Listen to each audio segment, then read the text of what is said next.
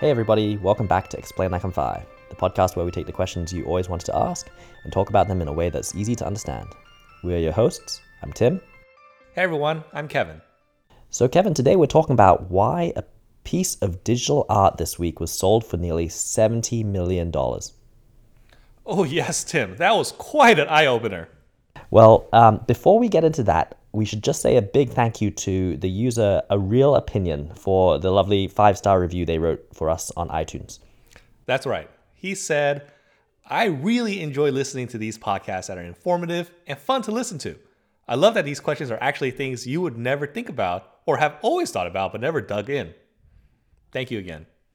Yeah, so thank you to A Real Opinion and actually to all the other listeners who have left some kind words of encouragement for us yeah, you know, it's a really big help. It's just the two of us, uh, and it helps find more people find our show on iTunes.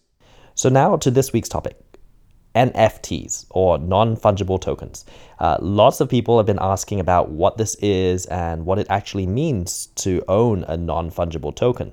Can you tell us what happened this week? Yeah, of course. So, a digital artwork by an artist called Beeple sold for 69.3 million US dollars this week in March 2021, if you happen to be listening to this later. Uh, Christie's, auction house, sent shockwaves through the auction industry by selling Beeple's uh, Everydays, the first 5,000 days uh, for that massive sum. People thought it would be valuable, uh, but the number truly surprised everyone.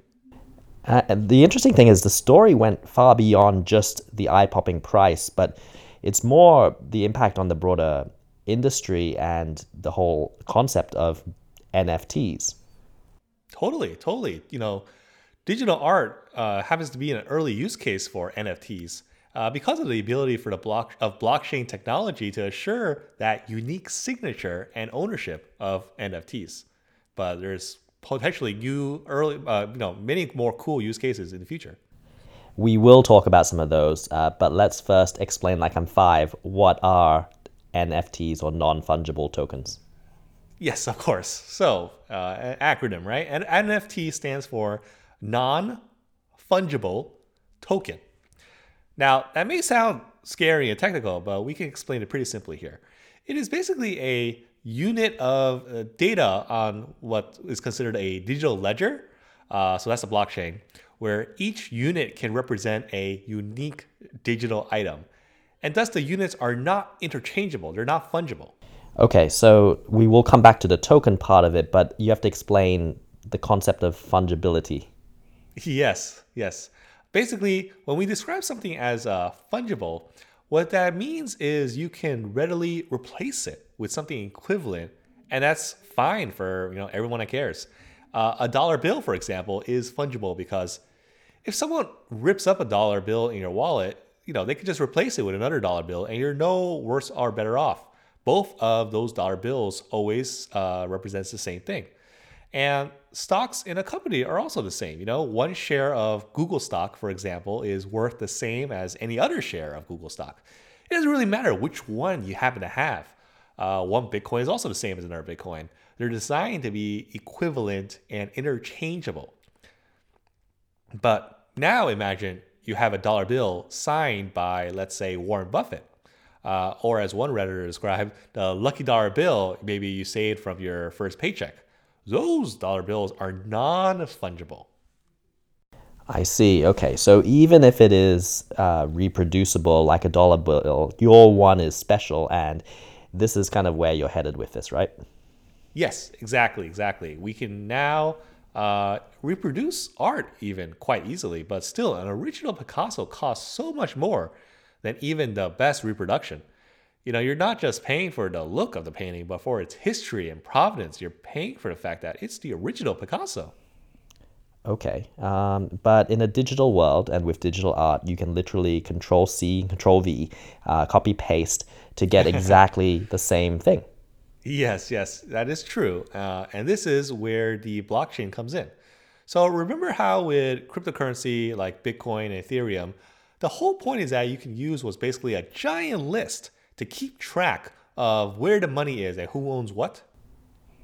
I do remember that. We covered it on a Bitcoin episode, what now feels like a long, long time ago, um, at least in Bitcoin terms. But uh, I guess the general principles around the blockchain are still exactly the same.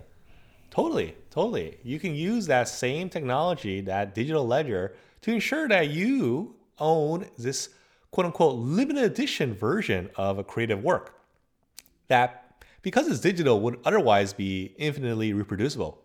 So just like the person with uh, the limited run edition of their favorite, let's say, novel on their bookshelf, or an original painting by their favorite artist, you can now have a token that effectively says, I bought one of the only 200 limited edition versions of this piece. And no matter how many times the piece itself is copied, there will only ever be 200 of these tokens. So as a result, it is special. It is maybe uh, you know implies ownership. So an NFT can be used to cause uh, artificial scarcity then? Yes, that is also quite important. There's basically now scarcity for digital creative work by making only one NFT of that work with a unique signature. So NFTs of artworks are therefore similar to, you know, autographed items. The unique identity and ownership of an NFT is verifiable also via the blockchain ledger. So now, okay, it's possible to buy a unique piece of art with a unique token that says you own it. Uh, but why is this valuable? People, a lot of people have this question right now. Yes, yes, and that's a question that doesn't have a clear answer. You know, you ask different people, you'll get different answers. Um, for some, it's bragging rights.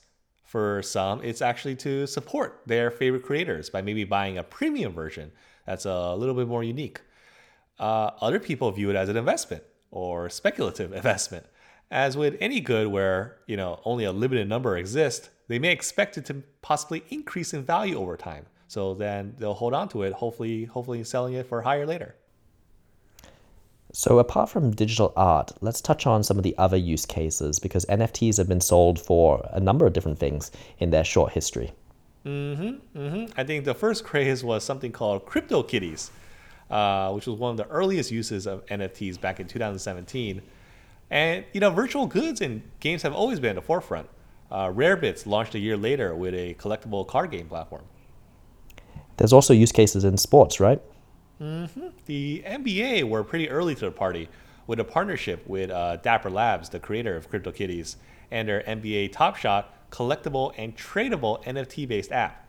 So it basically sells these tokens in packs that they say contain uh, multimedia and data smashed together.